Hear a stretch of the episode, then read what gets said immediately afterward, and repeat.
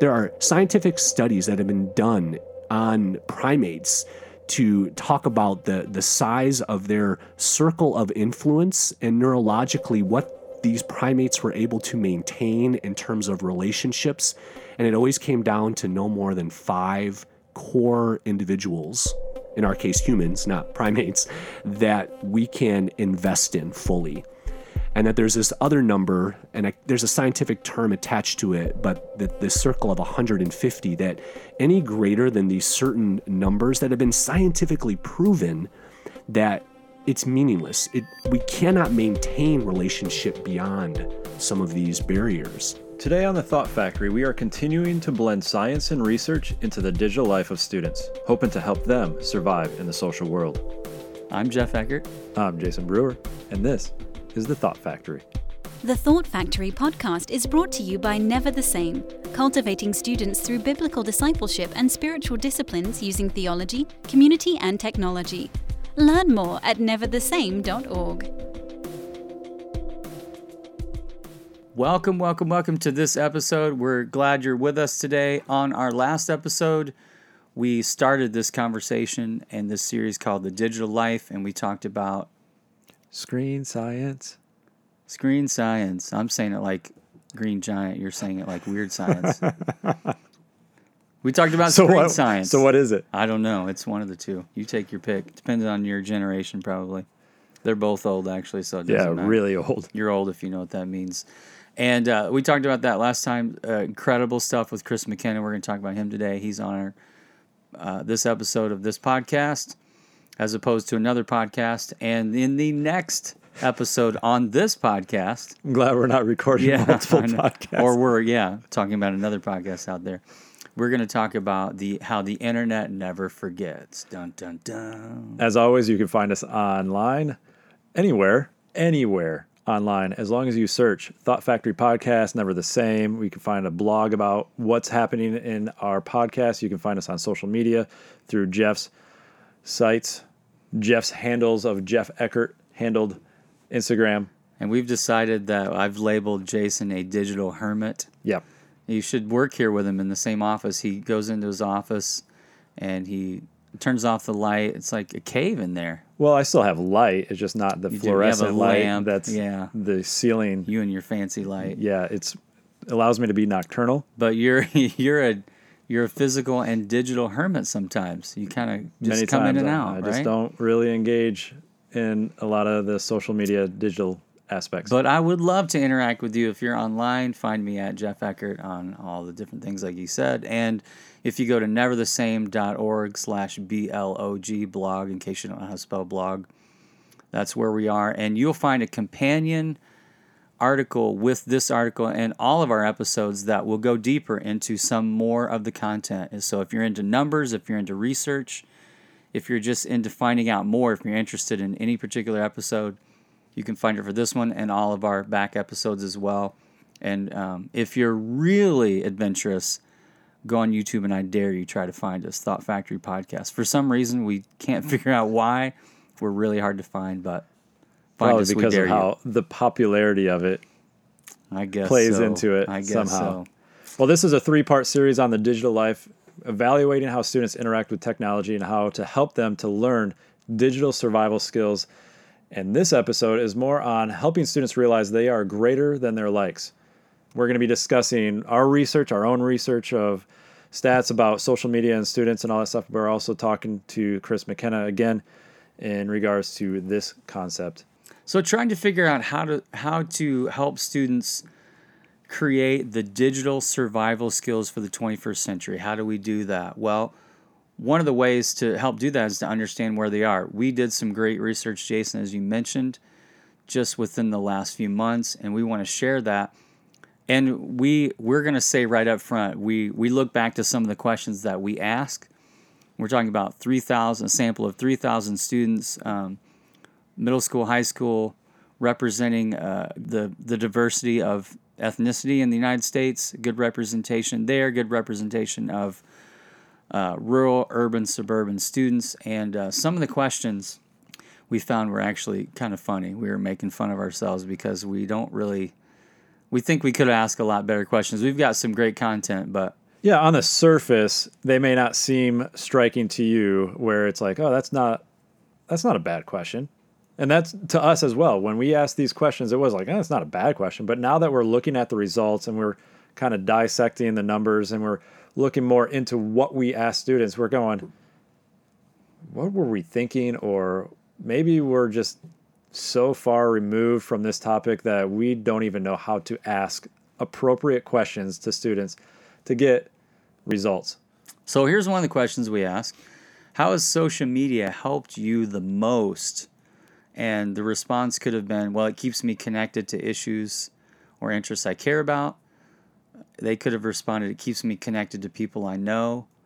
They also could have responded, It gives me a place to present my thoughts. The fourth option they could respond with is, It keeps me up to date on newsworthy events. Or the fifth response is I don't have any social media accounts. So we found that 13% of students say they don't have any social media accounts.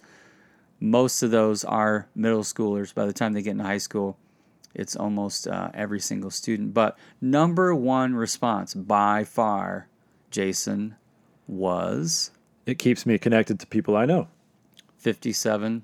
Point- 0.5. 0.5, 57.5% responded with this is the how social media has helped me the most.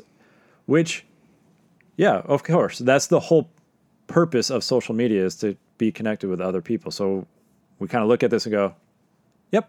Yep, that's that answers that." Makes sense. But it is a place for students to express their beliefs or their thoughts. So when it comes to current events, when it comes to issues, when it comes to their own thoughts and identity, that did take up, um, you know, about one out of three students. So there is a good majority of students that are saying, yeah, it keeps me connected to people. But uh, also a good sized portion of students, about one out of three, are saying it it's about interests, it's about uh, newsworthy events, it's about my ideas. So it's it's an idea platform, whether they're giving or receiving or consuming it. And so that was of interest as well. We ask another question Which area has social media's uh, effect on the world been the most positive? So, where is social media impacting the world most positively? So, their responses could have been people are more connected than ever, uh, the creative outlet it gives people, it helps them to see what's going on in the world. It brings people together with common interest, or it allows people to have influence on the world more than ever before. This one was a lot more spread out right. in their response. Yeah, so we had 27% say people are more connected than they've ever been. So that was they're saying that's the most where it's affected the world the most positive. It is. It's brought the world closer, smaller.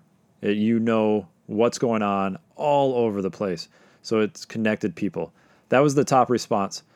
You had 16% say social media gives people a creative outlet, which is almost one out of Seven. seven. That's great math. Good there. Thank you. That was quick. So another uh, group, 21%, almost 22% say that it helps us see what's going on in the world. And that's another thing.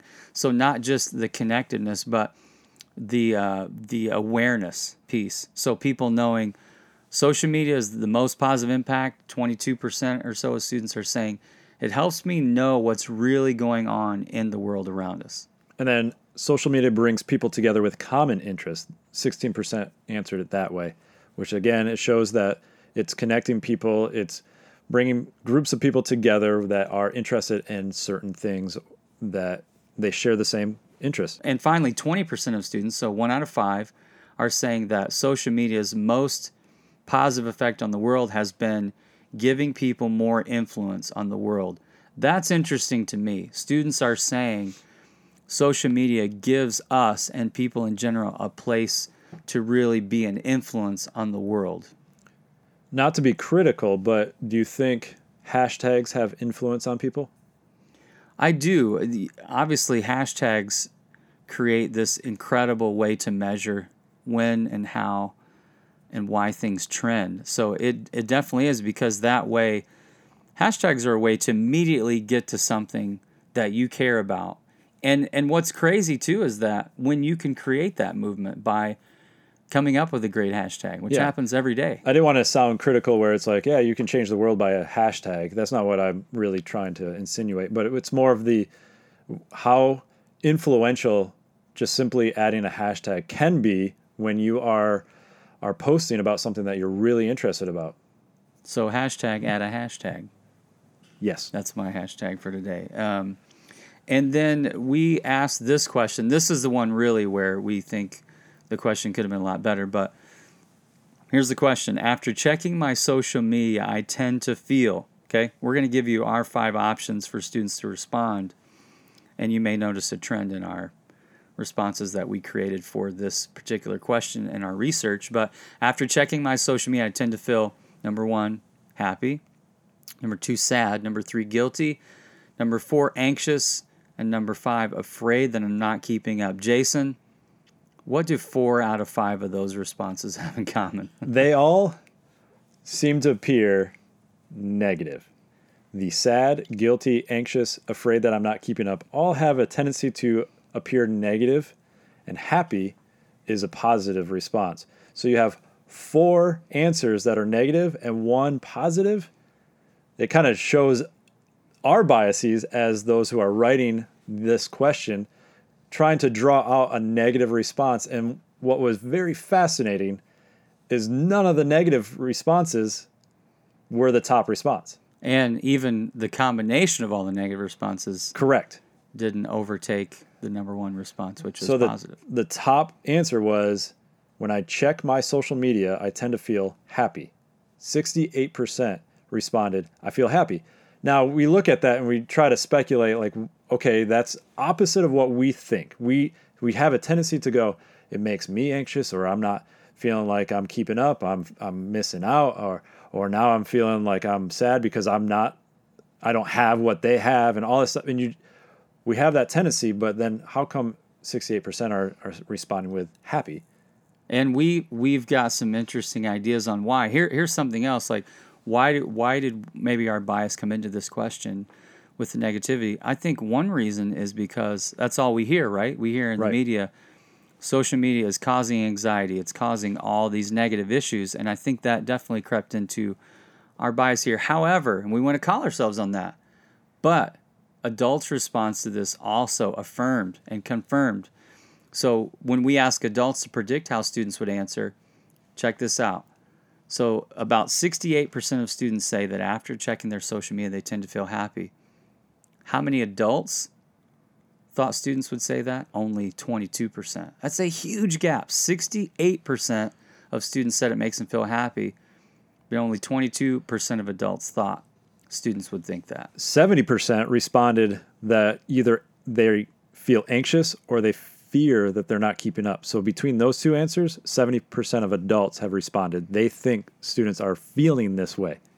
and as compared to adult or uh, students, which was only those two answers, anxious or afraid, only added up to twenty percent. Right.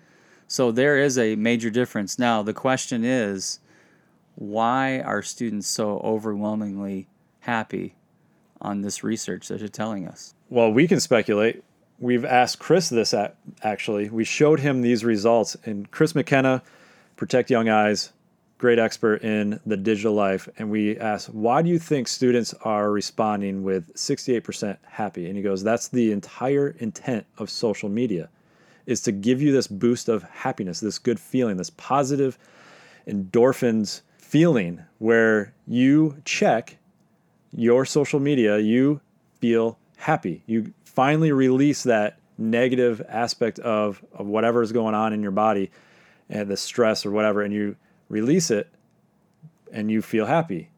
So he goes, by looking at it, that would be what I would expect is that immediate response is you feel happy. And so the question that we ask is, you know, our original question before talking with Chris is that could it be that, as again, we've talked about throughout every season of this podcast, when we've looked at our research, and our research is unique because it asks students their thoughts and then it asks their very own adult leaders to predict what their students would say. And we tend to project our own experiences, our insecurities, our thoughts, sometimes, many times, our negativity. So we ask the question could it be that our projection of our own experiences and what we hear in the media about the negativity really be influencing it. And Chris flipped that on us and he said he believes that they're responding this way, saying that they're happy when they check their social media because they've been programmed to feel that way. Now that is fascinating. Yeah. And it doesn't negate the fact that they aren't feeling anxious or aren't feeling afraid that they're not keeping up because they may, within five minutes of checking social media, have that feeling come back. But based on how we ask the question, when you check your social media, they are responding by saying, Yeah, I, I get a happy feeling.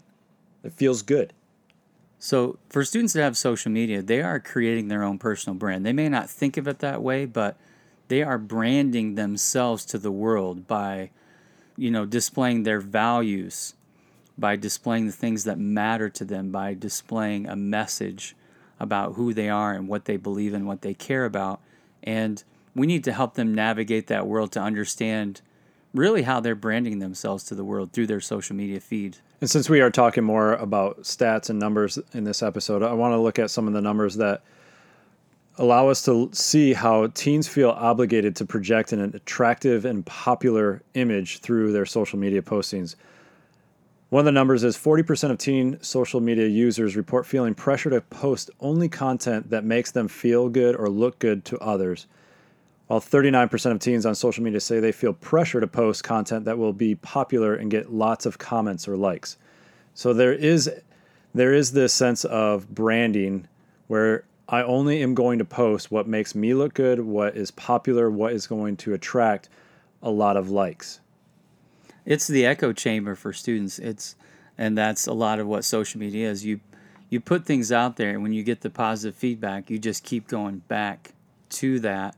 So these stats you're stating here, Jason, 4 out of 10 students are feeling the pressure to to put things out that makes them look good and is popular, gets lots of comments or likes. So obviously that's important to them. And on the branding idea, they may not think of it this way, but they really are creating a product in a sense, and they are that product. And how do they want to present that to the world? And and getting students to realize that even on a subconscious level, there's a there's a matrix that they are using. There's a filter. There's a set of guidelines that that give them a direction on what to put out there and what not to. So, for an example, it would be ask one of your students, Would you post a picture of you and your mom on your social media account? Some would say no, and some would say yes. And to the ones you would say no, you might ask the question, Why? Why would you not put your mom on there?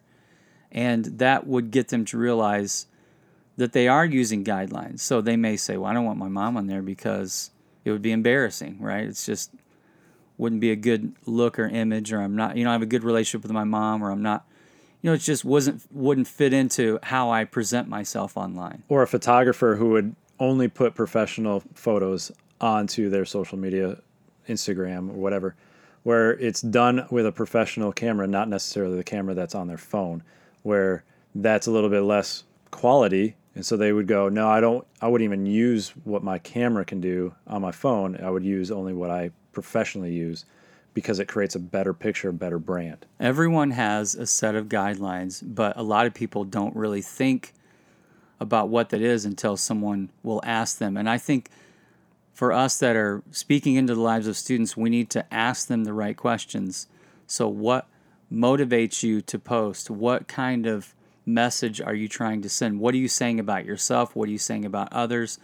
Even most importantly for us is how are you reflecting your faith through your social media account as well? And all of this is creating this social currency, ultimately. It's the number of likes, the number of friends, all of it equates to this public recognition that you have uh, worth, that you're interesting, that you have an active social life, but it's creating a transaction with other people. That social currency is a great way to think about it. And in our next segment, we're bringing back into the studio here Chris McKenna, who has so many great things to say about students and social media. And and again, his website protectyoungeyes.com. He is on the front edge of technology as it relates to students, families, ministries. He's got incredible resources on there. So so be sure to uh, engage in his website I would even encourage you to register for his email list. He's uh, in our next segment when we come back. Hi, my name is Lindsay Gorvet, and I'm the Director of Bible Engagement for Soul Exercises. At Soul Exercises, we know that you want to be a youth worker that builds faith foundations. In order to do that, you need to engage students in the Bible. The problem is that there's a lack of resources, which can be really frustrating. We believe no youth worker should be unequipped to engage students in the Bible.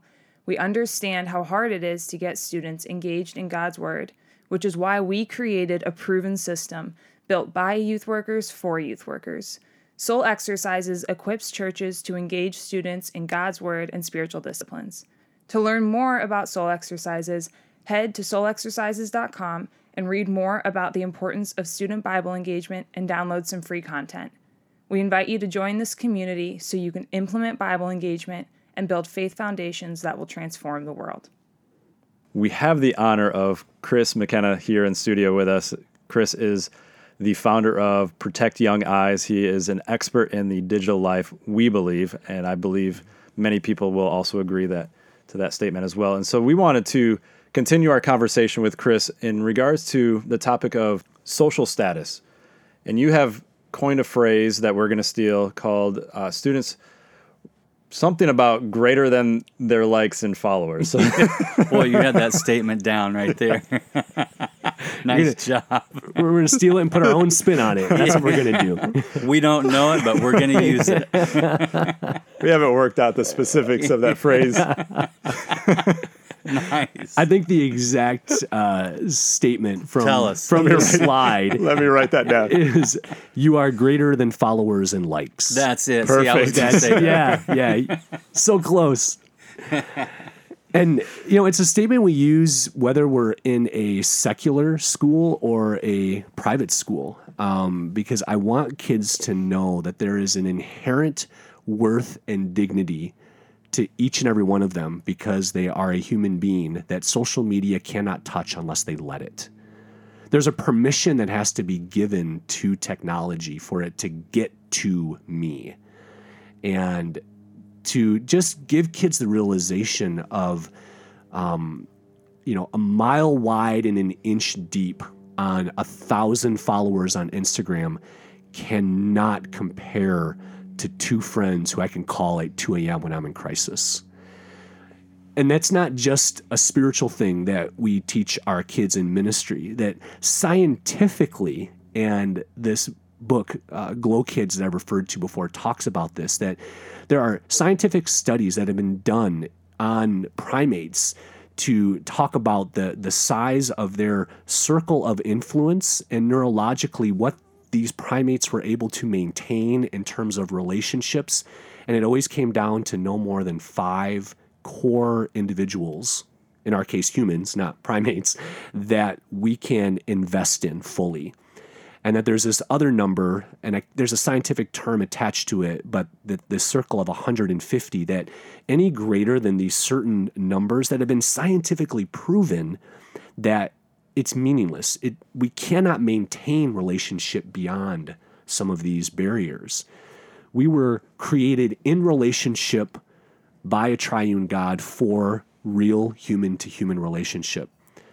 Human skin releases endorphins when touched through a hug or through some, you know, loving brush, whatever it might be.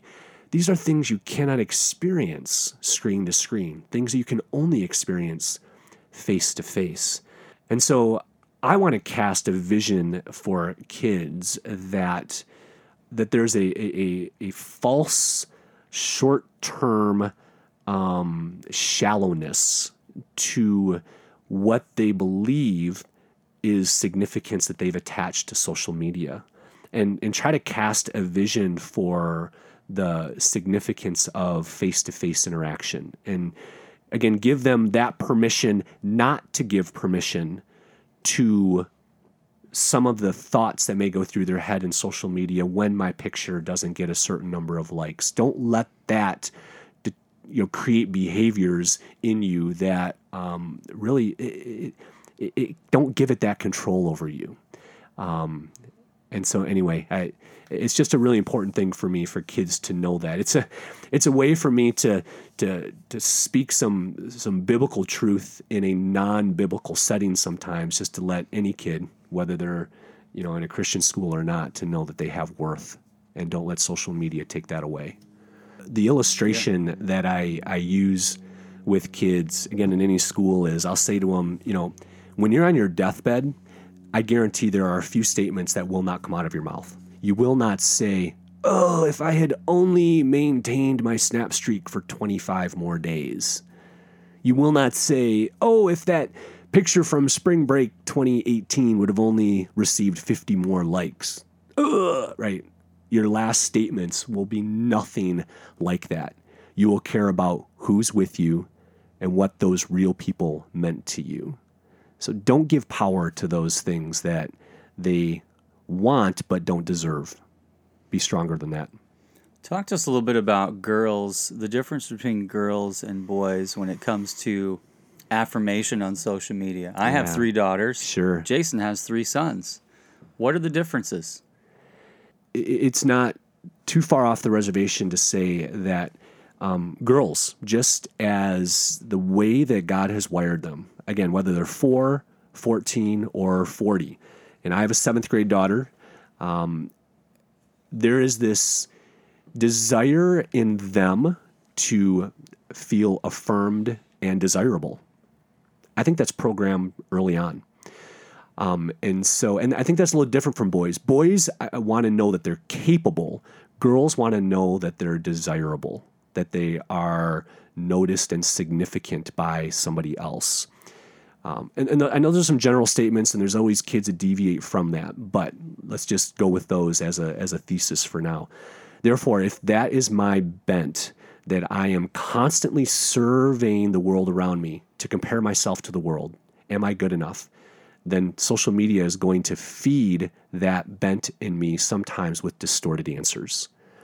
Um, it's going to cause me as a young female to take picture after picture after picture until I get the one that gets the number of likes that for a short period of time feeds that significance void inside of me.